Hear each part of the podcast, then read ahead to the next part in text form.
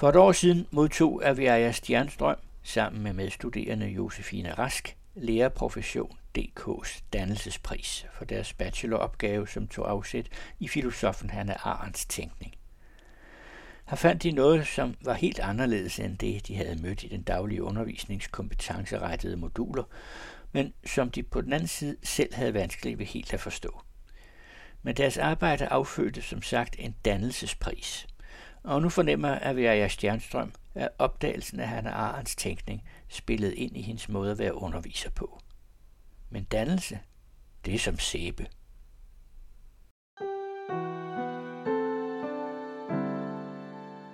Jeg vil godt sige velkommen til Aviaja Stjernstrøm, som vi har fået her ind til en samtale om dannelse. Mm. Baggrunden er, at det der meget hedderkronede lærerprofession.dk, som skal styrke pædagogikken i Danmark og lærernes arbejde, de valgte at give en særpris omkring dannelse sidste år. Den gik til Josefine Rask, som har været til en samtale i Sofia Regi, og så Aviaja Stjernstrøm. Og øh, eftersom de er to forskellige mennesker, der har arbejdet sammen, så har vi inviteret Aviaja herind. Så først tillykke med dansesprisen. Jo, tak. Kan du sige kort, hvad det var for noget? Fordi jeg så jeres takketale, det var et overvældende show. Ja, det er et Josefine. Jose kalder jeg hende jo. Et Jose og et Aviaja-show kan godt være et overvældende show nogle gange. Vi skrev en bachelor, som tog udgangspunkt i den politiske teoretiker Hannah Arendt og nogle af hendes begreber – og havde egentlig ikke selv tænkt, at vi var i gang med at skrive noget, som havde specielt meget med dannelse at gøre. Det havde den så. Den blev indstillet til en bachelorpris. Jeg kendte ikke til dannelsesprisen der, fordi det er også en pris, jeg tror også, det er sidste gang i år, at den bliver givet. Det har været sådan en treårig ting. Og så ringede Torkel fra lærerprofession.dk til mig først, fordi Josefine var ude at rejse, og fortalte, at øh, vi havde simpelthen vundet dannelsesprisen jeg var ikke sådan ovenud lykkelig til at begynde med, for jeg tror ikke rigtig, jeg forstod, hvad det handlede om. Vidste du, hvad dannelse var? Se, det er jo et lidt tricky spørgsmål, fordi nej, og det ved jeg ikke, om jeg endnu gør. Jeg synes, dannelse er lidt ligesom et øh, stykke sæbe. Det er sådan lidt svært at få greb om, og når jeg endelig synes, jeg har fået greb om det, så øh, smutter det ud mellem fingrene på mig. Ja. Har du en fornemmelse af, hvad det var, I nåede frem til, som gjorde, at I fik dansesprisen? Vi har jo fået sådan en begrundelse for, hvorfor vi vandt den pris. Og jeg kan ikke sådan helt huske den ordret, fordi den var ret lang. Men noget med, at det var tydeligt, at de studerende selv havde været igennem en dannelsesproces. Og jeg kan huske på det tidspunkt, at Jose hun ikke helt vidste, hvordan hun skulle tage det. Nej, men, men vi er jo færdige. Altså, er det meningen, at vi skal have været? Er det ikke eleverne? Men det, tror jeg egentlig var ret sandt. Altså i og med, at vi jo ikke startede ud med en idé om, at vi ville skrive om dannelse, men at det ligesom lidt, nu har jeg jo hørt din samtale med Jose, at det var sådan en boomerang, vi på en eller anden måde selv fik fyret af, og så ramte den os i nakken uden sådan, ja, vi havde ikke set det komme. Kan du huske, hvad det var, der skete i processen, mens I skrev, som gjorde, at I kom ind på det her spor? Altså dannelsessporet? Ja, fordi I har jo lavet sådan en problemformulering, ligesom man skal. Ja. Og så gik I på jagt. Vi tog jo lidt en masse omveje og gjorde det jo meget anderledes, end læreruddannelsen faktisk gerne vil have, at man gør det. Fordi vi synes, at Arndt var så interessant, at vi valgte hende uden overhovedet at rigtig have kigget ind i vores empiri endnu. Og så synes vi, at hun havde nogle smukke begreber, øh, nogle interessante begreber, og så begyndte vi jo at undersøge dem uden rigtigt. Og sådan, altså, hvis du havde været en medstuderende, jeg kan huske, at en medstuderende havde snakket med en af mine rigtig gode venner på studiet, på et tidspunkt, som havde siddet ved siden af os, mens vi sad og snakkede højt om Arndt. Og så havde ham her sagt til min ven, altså, jeg fatter ikke, hvad de snakker om. Og jeg er ikke sikker på, at de sådan helt selv forstår det de fatter ikke, hvad det er, de snakker om. Men det gjorde vi ikke. Vi forstod ingenting, og vi prøvede virkelig at få greb om, altså var dykket direkte ned i menneskets vilkår, som et af hendes hovedværker, i stedet for lige at læse op på, hvem er han er Arndt overhovedet, hvad er hendes sådan, overordnede tanker, hvad er, hvilken verden er hun vokset op i, hvilken tid osv. Så der var rigtig lang tid, hvor vi ikke anede, hvad vi lavede. Og som du selv siger, altså den der optræden til prisshowet der, understregede jo faktisk, at vi stadig, og stadig den dag i dag, altså jeg ved 5% af alt, hvad han Arndt har skrevet og sagt, hun er stadig et mysterie. Men er det så vigtigt at vide alt om Hanne Arndt, hvis du ved, hvor det er, du selv er blevet ført hen? Måske ikke, men jeg synes i hvert fald, at det er vigtigt, at hvis jeg bruger hende som reference, at så har jeg styr på hende, og hvad hun mener, og hvad hun tænker, og hvad hun gør. Og det er jo altid fint at have styr på noget. Ja. Men jeg har været skoleleder på et tidspunkt, og der havde jeg på min dør mm-hmm. siddende et citat af Pablo Picasso, hvor der står, hvis jeg ved, hvad jeg kan finde et sted, hvorfor skulle jeg så søge? Det er jo egentlig det, der er sket med jer, ikke også? At I bliver grebet af et eller andet, og I aner ikke, hvad der kommer ud af det. Nej. I har grebet, og I har søgt, og I har fundet et eller andet, som I ikke helt ved, hvad er. Nu er du kommet ud og har nogle timer i skolen med, og møder nogle elever.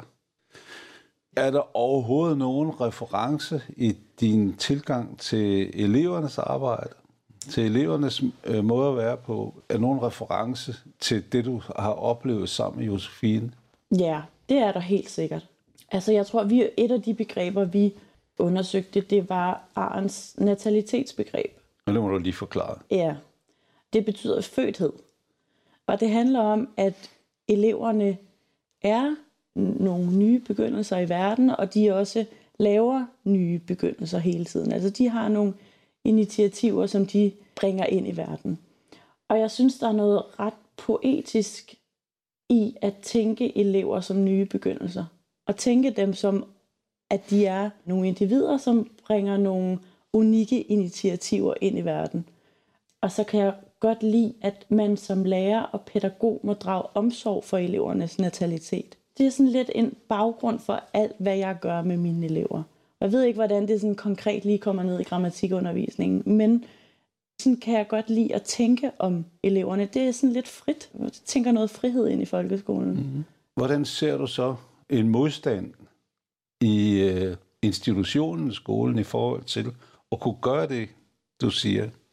Ja, jeg tænker, at i skolen, der går vi ret meget op i kompetencer. De kompetencer, som eleverne nu skal tilegne sig, mens de er i folkeskolen. Vi går op i, hvad der kan måles. Og for at sådan, det er det hele kredser sig om i den her samtale dannelse, så har jeg enormt svært ved at se, hvordan man lige måler på dannelse. Så jeg synes, at der er stor fokus ja, på kompetencer og på optimering i folkeskolen.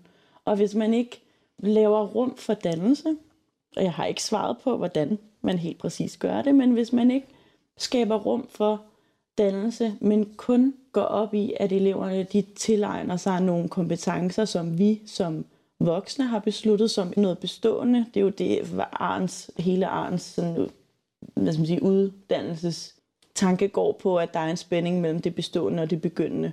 Det bestående, det er jo så samfundet og også den voksne generation, og det begyndende, det er så eleverne. At hvis det er os som det bestående, der hele tiden beslutter, hvad der skal ske, så ender vi jo med bare at reproducere samfundet, eller hvad man skal sige, i stedet for at tage eleverne med og deres nye begyndelser med i det. Så, så det, jeg hører, du siger, så må du sige, hvis jeg hører forkert. Ja, gør det mindre filosofisk. Nå, men altså balancen imellem det bestående og det begyndende, og det begyndende ja. den er, sådan som du siger det i skolen, domineret af det bestående. Ja, sådan kan man godt sige det, ja. Og så kommer du ind som jordmor der, og føler en eller anden dårligt arbejdsvilkår, eller hvad? Ja, men det gør jeg nok, og nu fik du også selv sagt, at jeg har jo nogle timer i folkeskolen. Altså, ja, jeg er jo overhovedet ikke derude på fuld tid, så jeg synes ikke helt, jeg kan sådan udtale mig sådan helt om, hvordan det er. Men jeg synes, det er et problem, at vi har så mange mål for de her elever, som er baseret på nogle kompetencer, i stedet for på de initiativer, som eleverne ligesom bibringer, fordi mm. at de er en begyndelse i sig selv. Og når det så er sagt, det er jo noget, jeg har fundet ud af faktisk efter, at jo og jeg vi skrev den der bachelor, men Arndt har jo et ønske om, at skolen skal være forholdsvis konservativ. Er forstået på den måde, at læreren skal give eleverne viden om verden. Og det er simpelthen fordi, at for at kunne forandre, så må man vide, hvad der var for inden. Fordi ellers er der slet ikke tale om forandring. Giver det mening? Jens nikker, siger jeg lige. Ja, det kan jo ikke høres på, på, på øh, en samtale. Jeg nikker. Du ja. nikker. Det er jo ikke fordi, at vi som lærere ikke skal putte en masse viden ind i eleverne. Mm. Vi skal jo fortælle dem om vores verden. Det er jo også det, Arne skriver, at, altså, at man som lærer er, står som repræsentant for den her verden. Ja. Ja. Det Men det, de får at vide, skal de have lov til at bruge lidt frit ja, bestemt. i deres begyndelser. Der er også forskel på at være konservativ og være reaktionær. Mm. Sådan som jeg hører din brug af kompetence, eller beskrivelse af kompetencebegrebet, så er kompetencebegrebet jo et reaktionært begreb, som undertrykker. Men konservatisme er et eller andet skelet, ja. som øh, man kan komme kød på. Ja, bestemt. Det er bare fordi konservativ i skolesammenhæng, det kommer bare til at lyde, op i mit, øh, i mit hoved, kommer til at lyde så negativt. Det er der, hvor jeg føler, at jeg skal forsvare ja. Det. Er jo ret spændende, at du sidder der. Hvad, hvad for nogle redskaber har du fået i læreruddannelsen til at agere i det rum, som er de nye begyndelsers rum? Uh, ja. Nu har jeg jo lyst til at sige, at det er altså nogle år siden, jeg gik på læreruddannelsen. Ja. Men det, der er væsentligt, kan man altid huske. Ja. Jamen, det synes jeg faktisk er sådan lidt svært at svare helt konkret på. Hele den her om, Men hvad mener du med det? Det vil jeg gerne vide. Det er et spørgsmål, du stiller mig, hvis du selv skulle svare på det. Hvis jeg selv skulle svare på det, så mener jeg, at, at faget pædagogik er den videnskabelige forankring i hele lærerprofessionen. Ja. Og, og derfor er det selvfølgelig derovre, man, man får redskaberne til at agere i skolen. Ja. Og det er jo en misbrug af pædagogikken, for mig at se, at man har kørt den ind i moduler, der kan målstyre. Ja. Så den er blevet til klasserumsledelse. Jamen, og måske er det derfor, at jeg har så svært ved at svare på spørgsmålet, ja, ja, fordi det er jo netop pædagogik for mig, det er jo fire små fag, hvor at jeg netop har lært om didaktik, klasserumsledelse og relationskompetence i et. Ja. ja.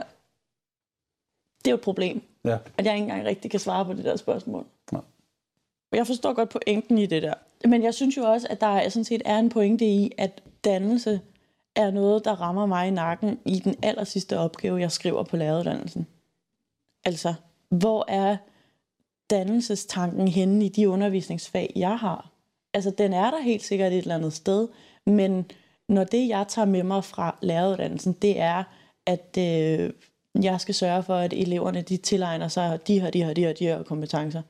Altså, jeg har jo skulle snakke om synlige læringsmål gennem hele min læreruddannelse. Mm-hmm. Altså, bare det, at jeg til hver eksamen, under hver, hver linje, jeg har sagt, hver linje, jeg har skrevet, har skulle kunne sige, hvad får eleverne ud af det her, som passer til vidensmål og færdighedsmål osv. Det er jeg jo, har jeg jo været præget af gennem hele studiet. Og så var det så her til sidst, at det gik op for mig. Det er ikke det, det handler om jo. Mm. Det handler om noget helt andet. Skolen er noget andet end videregående uddannelse. Det er noget andet end et arbejdsmarked. Man skal ikke øh, måles på ens, øh, hvad hedder sådan noget, ens resultater. Det synes jeg er mindre vigtigt i folkeskolen. Det kan ikke måles på resultaterne, når de er 8 år gamle. Nej. Og frem til de har været 15-16 år. Folkeskolen fik ændret sin formålsparagraf fra at beskytte skolen som et selvstændigt rum, som egentlig lever lidt op til de ting, som du synes, folkeskolen skal være. At man ikke kan måle, at der skal være frirum og sådan noget. Men den blev lavet om, da Niels Elund blev sat til at skrive formålsparagrafen, hvor det blev indføjet, at skolens formål blandt andet er at forberede børnene til videre uddannelse. Indtil det stod der ikke noget om, hvad der skulle ske efter folkeskolen. Det var jo klart, at alle skulle videre. Der var ikke nogen, der havde drømt om, at man skulle gå livslangt i folkeskolen. Men fordi det ikke stod der, så var folkeskolen et rum uden forpligtelse til at skulle øh, forberede børn på, at de skulle videre. man forberedte dem på, at de skulle videre, fordi man vidste det. Mm. Men det var ikke det, der lå i det. Så på en eller anden måde, så den kamp, du snakker om imod kompetencetænkning og for den frirumstænkning, den er jo for så vidt en del af den danske tradition, som bare i en meget kort periode har været ude af billedet, fordi Bertel Hård og Niels Elund synes, at skolen skulle have et mål. Ja. Jamen, og det er vel også derfor, at apropos dannelse, at der lige har været givet en pris for tredje år, eller der ja. bliver givet en pris lige her for tredje år i streg, som handler om dannelse, og hvorfor vi også er begyndt at snakke så meget om dannelse, det er jo, fordi der er nogen, der har opdaget det der problem. At, ja. som du siger, at det er en del af den danske skoletradition, og har været glemt de sidste 10-20 år måske. At ja. det er det, det handler om. Ja, ja. Men det har, det har øh, indebåret mange ting. For eksempel er klasselærertraditionen brudt op, fordi skolen har skulle være mere instrumentel. Mm. Og jeg har, har selv sådan en filosofi om, at Steffen Brandt, han vil blive lidt til grin, hvis han skulle synge sangen, der går min kontaktlærer. Ja. Ikke? Altså, der er en eller anden binding øh, mellem... Jeg skulle lige fange, øh, hvem Steffen Brandt var. Det, jeg forstår den nu. ja. Der er en kontakt imellem skolen som, som en erstatning for forældrene, mm. eller en afløser for forældrene, og så skolen som, som samfundets instrument. Mm. Klasselærerbegrebet skyldes af Grundtvig, fordi Grundtvig mente, at læreren var en erstatning for moren. Lige så snart det bliver kontaktlærer, så er det en anden relation, der er. Der er i spil der. Ja. Ja, men jeg tror da også, man kan også lave sådan nogle, hvis man har, har sådan nogle cirkler, hvor de skal placere ja. de mennesker, der er omkring dem. Ja. Og hvor der ender klasselæreren tit i samme cirkel, hvis ikke lige ved siden af, hvor mor og far er henne. Ja. ja. Så er faktisk ret fint, ikke? Ja. ja. Så har man gjort det godt. Men det er jo den afhumanisering af sproget omkring skole, ja. Der har fundet sted. Altså, jeg har også beskæftiget mig lidt med det. Jeg, jeg gik jo i skole for mange, mange år siden. Mm. I en skolestue. Mm. Så blev det et klasseværelse. Mm. Så blev det et lokale. Mm. Og nu er det et rum. Ja. Det er blevet mere afhumaniseret, kan man sige. Mm. Når du agerer i skolen, laver du klassestueledelse eller klasserumsledelse? Jeg leder min klasse. På studiet hedder det jo klasseledelse nu. Ja. Vi skåret alle de der rum og stuer fra. Mm. En klasseledelse. Men jeg ved, jeg, nogle gange så synes jeg, at det er sådan lidt svært at forklare, hvad jeg gør. Fordi jeg er jo præget af de erfaringer, jeg har, og det som, altså, nu har vi lige snakket ret meget om Hannah Arndt og sådan noget, som er noget nyt for mig, og jeg har lige læst til prisuddelingen, der fik jeg en bog, som hedder Sidste chance, nye perspektiver på dannelse, som er redigeret af Brinkmann og Rømer og Tangård, tror jeg det er. Det synes jeg er værd at tage med, at det er sådan, jeg er jo ikke færdig som folkeskolelærer. Altså, jeg er jo ikke færdig med at finde ud af, hvilken folkeskolelærer jeg er endnu. Altså, jeg er jo dårligt nok begyndt på det. Så det der med sådan at forklare helt præcis, hvordan det er, jeg gør, det tror jeg faktisk stadig, jeg er i gang med at finde ud af. Jeg håber det aldrig, du finder ud af. Og nej, det håber jeg heller aldrig. Det er kontinuerligt, det der jo. Ja, ja. Øhm, og altså bare det der med at sidde sådan en bog fyldt med kloge mennesker, der giver deres bud på, hvad dannelse er.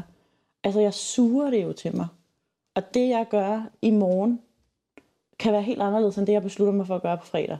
Og så er der selvfølgelig noget i, at jeg er, som jeg er, og jeg har en relation til eleverne, og jeg har forskellige relationer til forskellige elever, og forskellige elever har forskellige behov, og så opstår ting på den måde, og altså, det er jo det dejlige ved en lærers job, at der er aldrig to dage, der er ens. Og nogle gange har de en dårlig dag, og nogle gange har jeg en dårlig dag, og så øh, kender vi hinanden så godt, at de godt kan se, når jeg har en dårlig dag, og jeg kan se, når de har en dårlig dag, og så, øh, så det er ligesom det. Mm. Så ja, det bliver jeg ikke færdig med, det der, så at du, finde ud af. Så du er altså personlig i lærergærningen? Jeg er meget personlig i lærergærningen. Man skal være personlig, synes jeg. Mm. Personlig lærergærningen. Men der er også kæmpe forskel på at være personlig og være privat. Det er ikke mm. fordi, at jeg hiver eleverne ind i mit privatliv, men Mama. det er med vigtigt, synes jeg, at være personlig. Når du øh, skal ind og have en lektion, hvordan har det du, når du øh, sætter hånden på håndtaget? Jeg har det godt. Lige inden du lukker døren op? Ja. Jeg har det godt. Jeg elsker at undervise. Jeg elsker at øh, høre. Altså nu har vi jo slået fast, at det der med sådan kompetencer og det, man skal og sådan noget, det, altså jeg gør det, og kan også godt synes, det er interessant, men jeg synes, det er endnu mere interessant at høre, hvordan eleverne tænker om forskellige ting, og så tage den derfra. Det er jo ikke mit job at lære eleverne, hvordan, eller hvad de skal tænke. Det er jo mm. mit job at lære eleverne, hvordan de kan tænke. Mm. Så det er det, jeg synes er det fede ved at være lærer, eller at have med børn ja. og unge mennesker at gøre. Ja. Jeg havde det sådan, da, da jeg skulle ind ad døren her og snakke med dig, at, mm. øh, at det var spændende at høre, hvordan du tænkte. Og jeg er rigtig glad for, at du føler, at du aldrig bliver færdig. Ja, det tror jeg også er meget sundt at have det sådan. Mm. Ja.